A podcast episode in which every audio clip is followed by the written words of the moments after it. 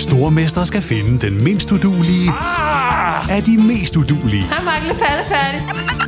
Sammen to papkasser. Åh, oh, nej, Mark. Må jeg ikke ringe til min mor? Stormester. En chance til. Det er ikke på nogen måde behageligt. Stream nu på TV2 Play. Du lytter til en podcast fra TV2. I dag der lander anklageskriftet i sagen om et drab på en 30-årig mand. Han blev dræbt, fire de blev såret på Christiania i august sidste år. Og dermed får vi jo også som journalister indblik i det skyt, som politiet og anklagemyndigheden har mod de i alt fem tiltalte mænd. Ja, og det er jo altså det her drab, der øh, umiddelbart efter fik politiet til at melde ud, at der baserer en væbnet konflikt mellem LTF, altså Loyal to Familia, og Hells Angels.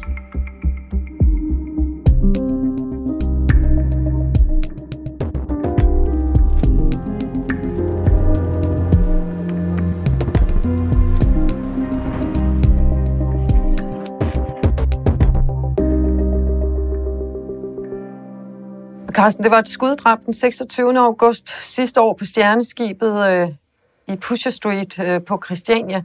Der er jo nu altså fem tiltalte mænd i alderen 18 til 28 år. Sidste uge, der blev det forkyndt for dem, og så i dag, så lander det så hos øh, pressen, og det betyder så, at vi kan give et indblik i, hvad det er, at skytspolitiet har mod de her fem tiltalte.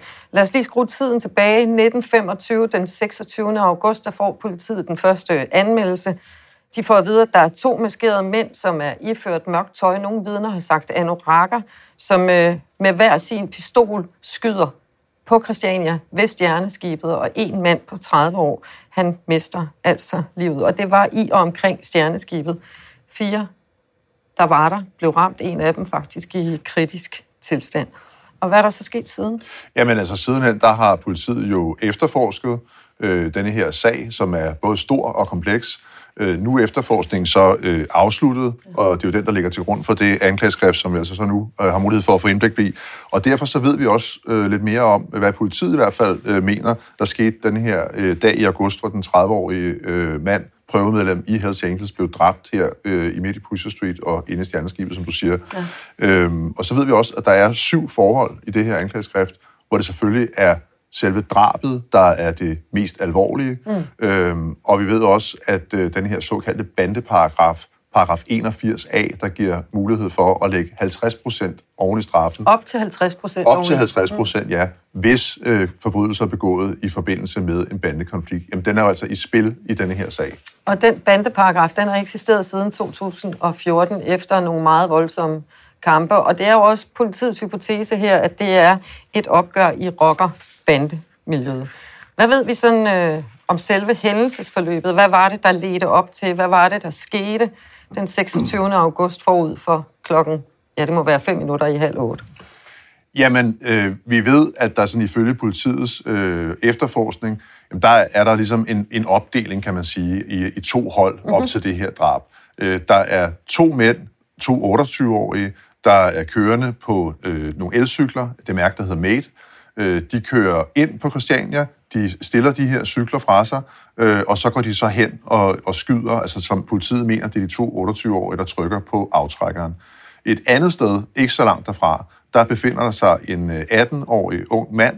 Øh, han øh, er en slags hjælper i denne her forbindelse. Han skal ligesom være klar til at tage imod øh, de her øh, to mænd, når de øh, er færdige med deres forhavne.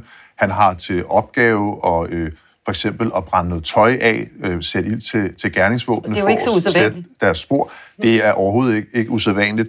Det, der så er, er ret usædvanligt i den her sammenhæng, det er jo, at han bliver pågrebet faktisk af politiet cirka 20 minutter efter drabet fandt sted. Og så endelig, så er der de to sidste af de i alt fem tiltalte. Jamen, de øh, har, øh, hvad skal man sige, til opgave at håndtere den øh, flugtbil, man skal øh, flygte fra stedet i. Så altså sådan en, en større øh, koordineret øh, aktion, øh, der er sat i gang, men altså, hvor netop fordi politiet anholder den 18-årige så kort efter, jamen så er der en, en række ting, hvor man kan sige, det går faktisk lidt galt for de her gerningsmænd. Og det er jo et logistisk arbejde, der er forestået der, kan man sige, øh, fra andre øh, bandekonflikter og andre øh, banderetssager. Der er det jo noget, vi har hørt om før, det her med at have hjælpere rundt omkring, der skal bortskaffe beviser, bortskaffe våben osv. Og det er også sket i den her sag, men ikke desto mindre, så har politiet jo haft en meget god formodning om, hvad der er sket, og det er også noget at det bevismateriale, der vil blive fremlagt i retten, når, når selve hovedforhandlingen går i gang.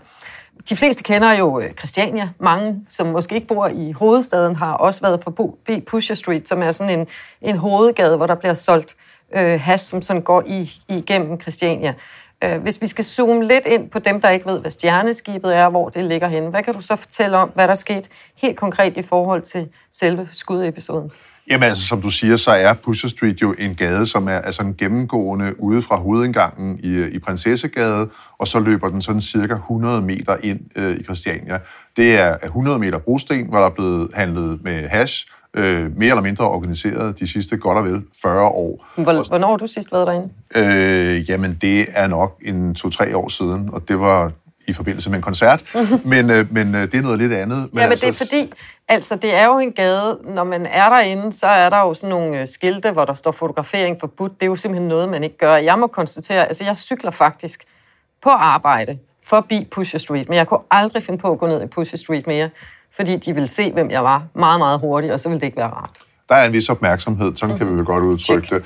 Øhm, og, øh, og det man så også ved, øh, det er, at øh, hvad hedder det, foran stjerneskibet, som er en, en stor bygning, der ligger centralt i Pusher Street, hvor der er en café indenfor, øh, jamen i, lige i området ude foran, der har det været politiets tese i mange år, jamen der er to øh, profilerede øh, boder, der er kontrolleret af HA. Ja. Og det er jo altså så derfor også, øh, hvad skal man sige, politiets øh, tese i forbindelse med det her drab, jamen gerningsmændene de er, er, er stilet målrettet mod lige præcis øh, stjerneskibet og de to boder øh, foran, fordi man har vidst, jamen hvis der var nogen ved boderne, som i øvrigt øh, lyder navnene bedst og billigst og Candy Shop, mm-hmm. jamen så har man fat i nogen, der på en eller anden måde er relateret til HA, som altså menes at kontrollere boderne. Så også bare for at sige, det er ikke sikkert, at man har gået målrettet efter den 30-årige. Øh, det var øh, måske i virkeligheden en person, der, der var uheldig at være på det forkerte sted på det forkerte tidspunkt, men det er altså der, man vælger at slå til. Og i selve gerningsøjeblikket, der sker der jo det, at øh, de to øh, mænd, de to 28-årige, øh, er anklaget for at begynde at skyde allerede, mens de befinder sig i Pusher Street. Ja. Den 30-årige mand, han flygter jo så ind øh, af den dør, der er ind til stjerneskibet, ja. hvor der er en lille café, og indenfor, der fortsætter skyderiet jo altså så, hvor der er fire øh, helt udenforstående personer, der bliver ramt af skud. Og som ja. du også sagde tidligere, den ene faktisk temmelig alvorligt. Ja, og en af dem beskriver efterfølgende for, for flere medier, hvordan der bare blev skudt fuldstændig vanvittigt rundt omkring. Så man forestiller sig jo altså to mænd med en pistol hver i hånden, som bare går fuldstændig amok. Så fire blev altså ramt. En af dem i kritisk tilstand, men er okay i dag, så vidt vi ved. Ja, og det jo, lyder jo sådan set mest som noget øh, fra en, en westernfilm eller gangsterfilm. Øh, efterfølgende, øh, så øh, løber gerningsmændene så tilbage til det sted, øh, ikke så langt derfra, hvor de har efterladt deres øh, elcykler. Og det er jo altså øh, to cykler øh, af, af mærket øh, Made, øh, mange vil kende til de her sådan ekstremt hurtige elcykler. De har jo øh, i det kriminelle miljø, der har de øh, den kæmpe store fordel, at der ikke er nummerplader på dem, så Nej. de er svære at identificere end for eksempel en motorcykel eller en lille scooter med Altså, jeg bor jo på Nørrebro, og jeg kan love dig for, at jeg tit bliver overhældet af sådan en mate-cykel, selvom jeg cykler ret stærkt. Og så har de jo også det øh, ret finurlige, at de kan klappe sammen. Ja, det er rigtigt. Øhm, og øhm, vi har også øh, sådan ifølge kilder øh, fået oplyst, at det formentlig var meningen, at man ville have medcyklerne med sig væk efter det her skyderi. Der er ikke nogen af de cykler, øh, der var med stjålet. Det lader til, at der var ikke nogen, der savnede dem, så måske har man ønsket at tage dem med. De repræsenterer også en pæn stor værdi.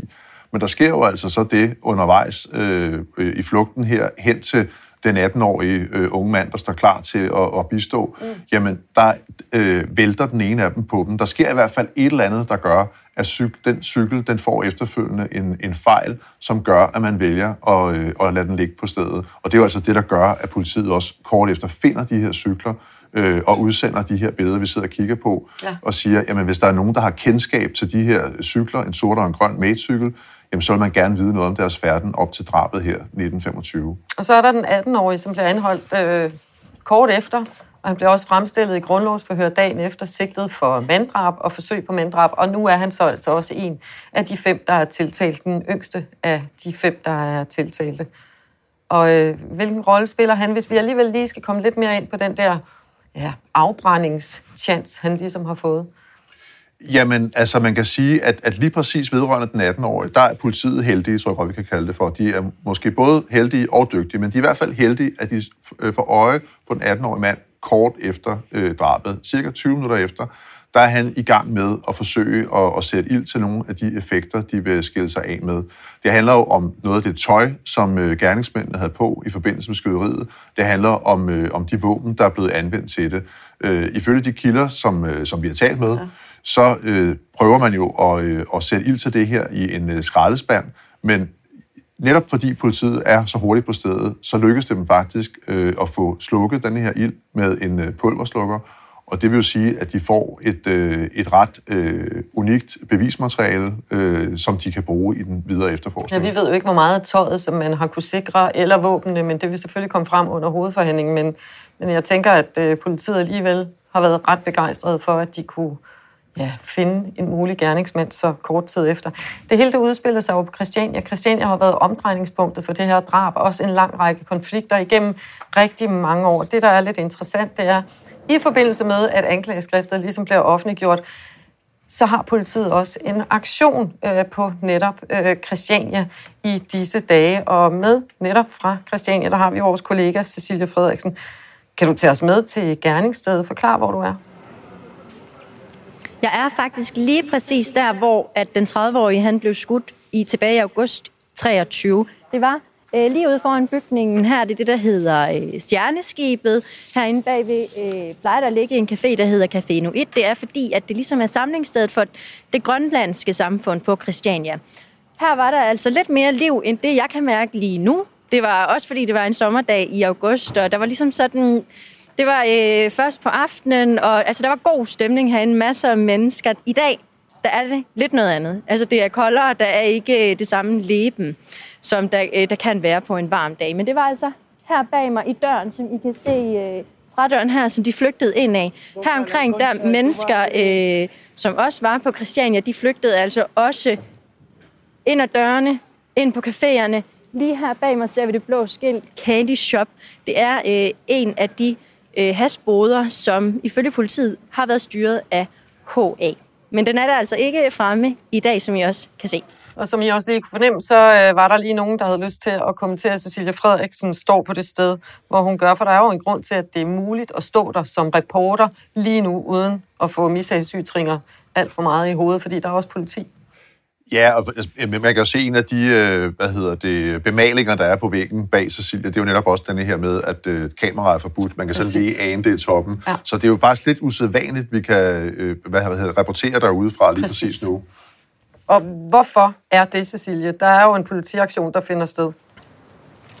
Normalt så vil jeg aldrig nogensinde kunne stå på denne her måde med en TV2-mikrofon lige her, hvor jeg står, altså på Pusher Street. Og som I kan se her, så er der heller ikke en eneste bod fremme. Det er fordi politiet onsdag og torsdag i denne her uge altså har fjernet hasboderne på Pusher Street. Altså har de lukket Pusher Street. Og det er en del af det arbejde, der blev sat i gang efter skyderiet, øh, hvor at kristianitterne også øh, gerne ville have, at nu skulle det her altså lukkes. Og i dag, torsdag, onsdag og torsdag i den her uge, der vil der altså ikke være nogen boder at se, fordi de er blevet fjernet sagde altså Cecilie Frederiksen med fra Christiania. Det er sådan lidt interessant, når man begynder at grave i historien omkring for eksempel stjerneskibet. Så øh, første gang, der skete et drab derude, det var tilbage i 1979. Øh, en ung mand blev fundet på Amagerforbrændingen, og via Cindy efterforskningsmateriale, et ur, der lå i en container osv., det skal jeg ikke trætte seerne og lytterne med. Men der finder man simpelthen ud af, at det er en ung mand, som er blevet dræbt i stjerneskibet. Og kort derefter, jeg var 11 år, så jeg kan ikke huske det, men jeg kan huske, at jeg har læst på lektien, så bliver der så lavet en såkaldt junk blokade. Fordi christianitterne vil simpelthen ikke have de hårde stoffer. De vil gerne have hash, men de vil ikke have hårde stoffer. Og den her junkblokade sætter faktisk i en periode øh, stop for øh, hårde stoffer. Og nu står vi i den her situation, hvor øh, christianitterne også har sagt efter drabet den 26. august, at nu vil vi have noget hjælp. Og Københavns politi, som altså rytter Pusher Street i den her uge, Ja, og så kan man lige som en lille bitte krølle på den der fortælling øh, lige også huske på, at efter junkblokaden, der mm. var det jo meningen, at det var christianitterne, der skulle stå bag hassalget. Den udvikling, vi har set de sidste år, jamen det er jo, at det er banderne, det er de kriminelle, organiserede kriminelle, der har overtaget øh, styringen i det. Og det er jo også derfor, vi sidder og taler om det her nu. Der er to grupper, der strides, åbenbart også øh, i Christiania, øh, mm. og altså simpelthen går i konflikt med hinanden, måske på baggrund af det her. Altså fem mænd er tiltalte, syv forhold.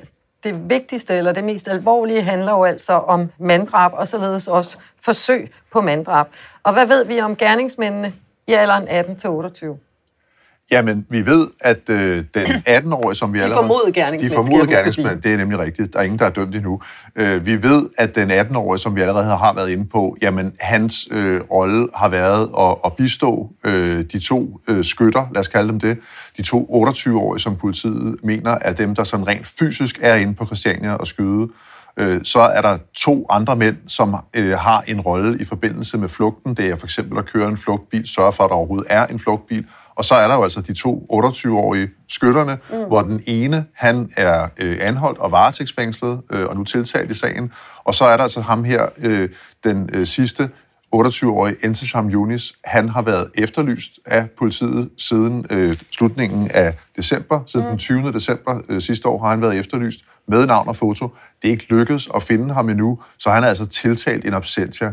Øhm, og øh, der har tidligere været sådan forlydende fremme i medierne om, at øh, man måske havde en idé om hos politiet, at han befandt sig i Libanon. Udover at være kriminalreporter og kriminalredaktør i ufattelig mange år, så har du også for ganske kort tid siden udkommet med en bog om Loyal to Familia, og politiet har jo selv sagt, at det her det er en konflikt mellem to bandegrupperinger, rockergrupperinger. Øhm, har de forbindelse til, til Loyal to Familia, som jo blev forbudt ved højesteret i 2021, men reelt har været nedlagt forbud mod at eksistere siden 2018. Er der en forbindelse?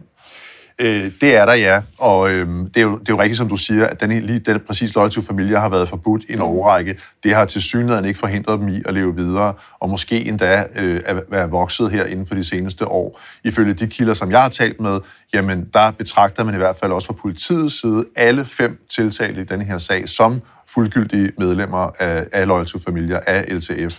Og øhm, jeg ved også, at kilder har, har peget på, jamen der har været en, en, en række møder i LTF-miljøet forud for det her drab, hvor, hvor nogen, altså hvor, hvor øh, folk fra denne her personkreds har været til stede, øh, også sammen med andre, øh, hvad skal man sige, øh, velkendte skikkelser fra LTF. Så, øh, så spørger man øh, politiet, spørger man i miljøet, jamen, så er det her fem personer, som er direkte koblet til LTF. Og faktisk så har jeg også været nede i øh, Østre Landsretsafdeling, hvor Københavns politi har, har lånt øh, plads i en sag, som handler om 11 LTF'er, som øh, har forbrudt forsamlingsforbuddet og eksisterer.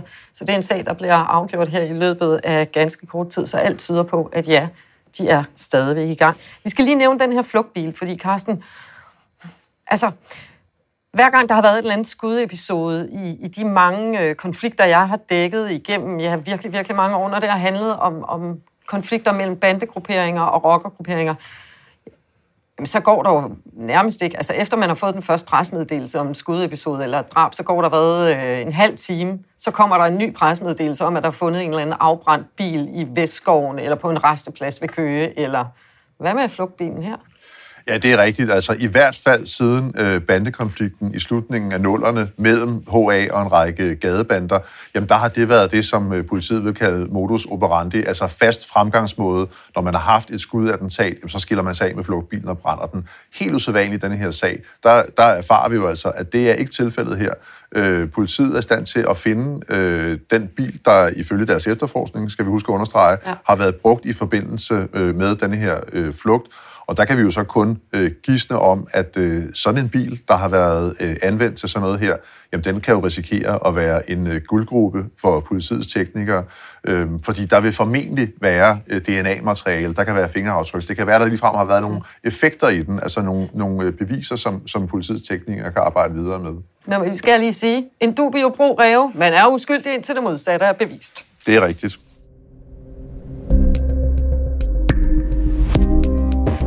Der er øh, fem personer, det er de oplysninger, vi har lige nu, der er øh, blevet ramt af pistolskud. Øh, de fem personer øh, bliver bragt til øh, hospitalerne, og øh, vi kan sige så meget, at øh, en af de fem personer, en 30-årig mand, Han er afgået ved døden, øh, og den mand er en, som vi øh, ved er kendt i rock- og bandeverdenen. Altså en med relationer til, til øh, bandemiljøet. Og her hørte vi altså Paul Kentsen, politiinspektør, nede ved politigården kort efter, at uh, skudepisoden og drabet altså har fundet sted. Din tidligere kollega, velkommen til dig, Jens Møller. Det er min tidligere chef. Det er din tidligere chef, for du er nemlig tidligere chef for personfarlig kriminalitet ved Københavns politi. Det her det er timerne efter. Så kan du beskrive, hvor vigtige er de timer lige efter en skudepisode? Hvor, hvor meget pres har der været på Københavns politi lige her? Ja, det er klart, der er et relativt stort tryk på fra masser af medier, der vil jo vide mere. Men medierne er jo også i fuld gang ude på Christiania. Øh, der har de jo sådan uhindret adgang, mere eller mindre, selvfølgelig ikke bag afspærringerne. Og der er de jo i gang med at søge oplysninger. Og for politiet er det også rigtig vigtige timer. Både sådan det langsomlige kriminaltekniske arbejde, men også for at få aktiveret kilder og få tjekket uh, de efterforskninger, man i anden anledning har gang i osv. Der kan jo sagtens være nogle af dem, der har relationer til sådan en skyderi her. Det er jo ikke første gang, det vil være tilfældet. Altså, og, vi, og vi ved jo, at øh, den første politiet øh, anholder efter den her episode, det er den her 18-årige unge mand. Det er ham, politiet mener, øh, har blandt andet til opgave at brænde nogle af de her effekter af, man gerne vil skille sig af med øh, efter selve drabet. Altså, hvor, hvor, hvor vigtigt er en person som ham, og hvad kan man øh, gøre sig forhåbninger om at finde sammen med ham Ja, det er klart, det er jo rigtig vigtigt og måske heldigt, men måske også godt politiarbejde, at man så hurtigt, cirka 20 minutter efter, får fundet frem til ham og får øh, slukket det øh, bål, han har gang i. Og øh, der bliver så øh, fundet de her øh, våben, som har været brugt, angiveligt har været brugt, og der bliver fundet noget tøj. Og det er klart, at øh, tilstanden på tøjet kan jo være svær at bruge til noget, men omvendt kan det jo formentlig foldes ud, og det kan bruges som, som øh, sammenholdning med de signalementer, man har osv. Og pistolerne er jo selvfølgelig også vigtigt. Der er noget historik omkring pistolerne, og så er det jo selvfølgelig også vigtigt, at man ud fra deres kaliber og deres øh, riffelgang og alt muligt andet, kan knytte dem til, til selve drabene og skud i episoden. Og alt tyder på, at man via den 18-årige mand muligvis er kommet på sporet af gerningsmændene allerede der. Øh, hvad er det for nogle redskaber, man tager i brug her? Hvordan kan man gøre det? Taler vi mastesu? Taler vi sporing af tele? Taler, altså, hvad, hvad er det for nogle redskaber, man har som politi? Ja, det er jo lidt et paradoks i virkeligheden, at det er gerningsmændenes øh, grundige planlægning, der lige pludselig ender med at blive akilleshælen, der gør for dem, at politiet øh, måske kan opklare det. For det er jo, som du er inde på, at det er jo... Øh, når man nu får anholdt den her person, og han har en telefon på sig osv., så, videre, så begynder man jo at arbejde på den telefon. Hvad er det for et taletidskort, der sidder i, eller hvad er det for et telefonnummer, der sidder i? Øh, hvem har han været senest været i kontakt med? Og alle de ting begynder man jo at, at holde op imod de oplysninger, man kender i, i forvejen. Og det er klart, hvis der så er kommunikation på den telefon, så er det jo rigtig, rigtig vigtigt at vide, hvem er det så, han forsøger at ringe til lige i minutterne øh, øh, efter øh, sådan en forbrydelse her er sket. De 20 minutter fra, fra forbrydelsen sker, og til han bliver anholdt, hvem taler han med der? Øh, og hvis man så kommer ind på en personkreds, så ved man måske også, hvilke køretøjer de har rådighed over osv., og så kan man begynde at putte de numre ind i, i det, der hedder ANPG, som er en automatisk nummerpladegenkendelse, som i, i dagligdagen mest bliver brugt til at fange folk, der ikke betaler deres vægtafgifter, bilforsikring osv., men i efterforskningsøjemed er det også rigtig, rigtig vigtigt i forhold til at kunne identificere øh, mulige flugtkøretøjer øh, rundt omkring på, på gader og stræder.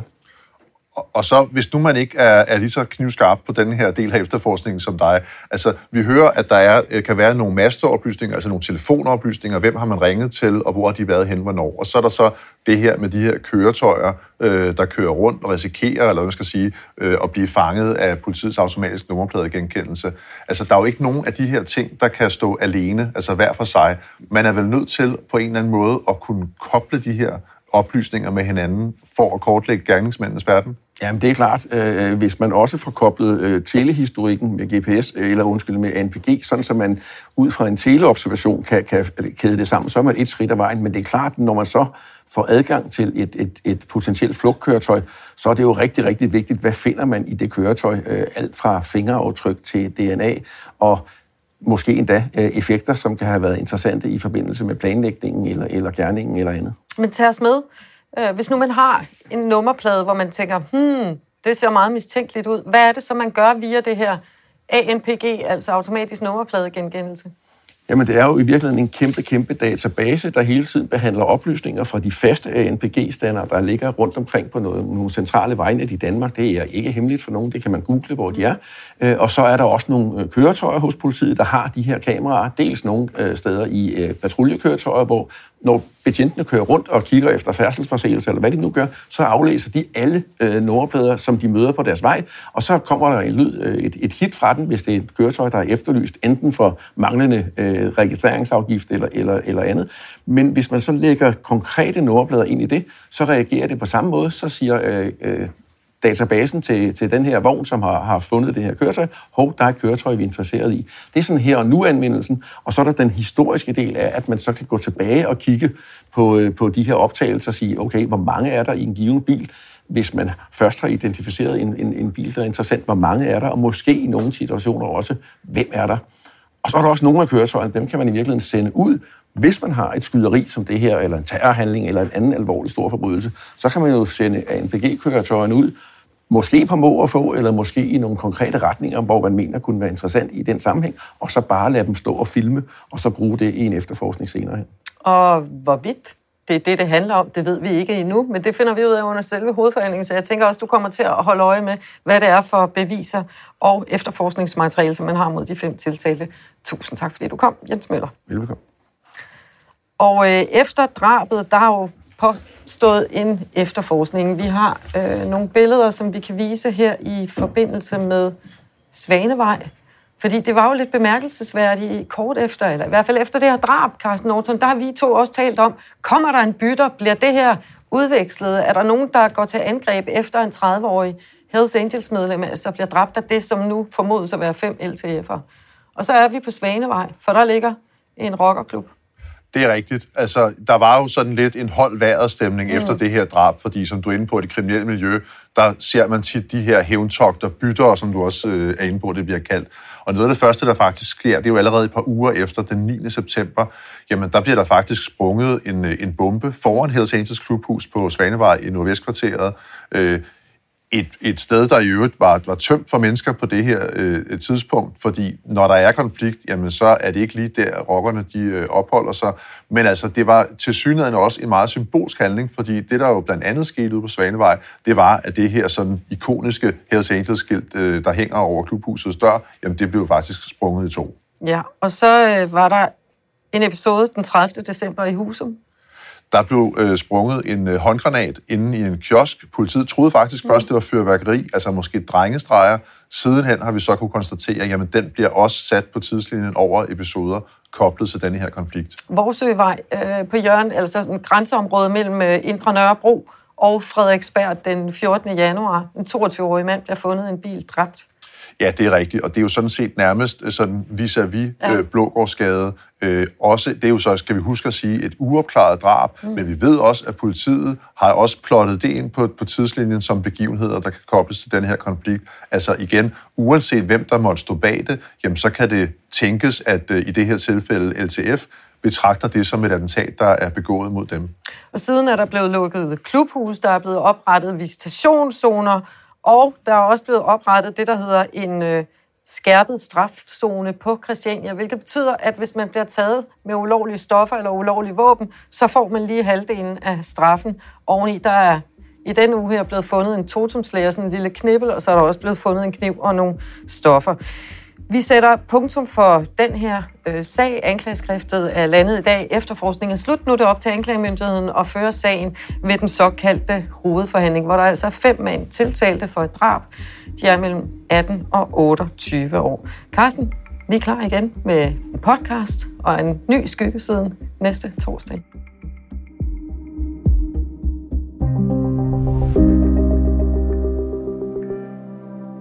Du har lyttet til en podcast fra TV2.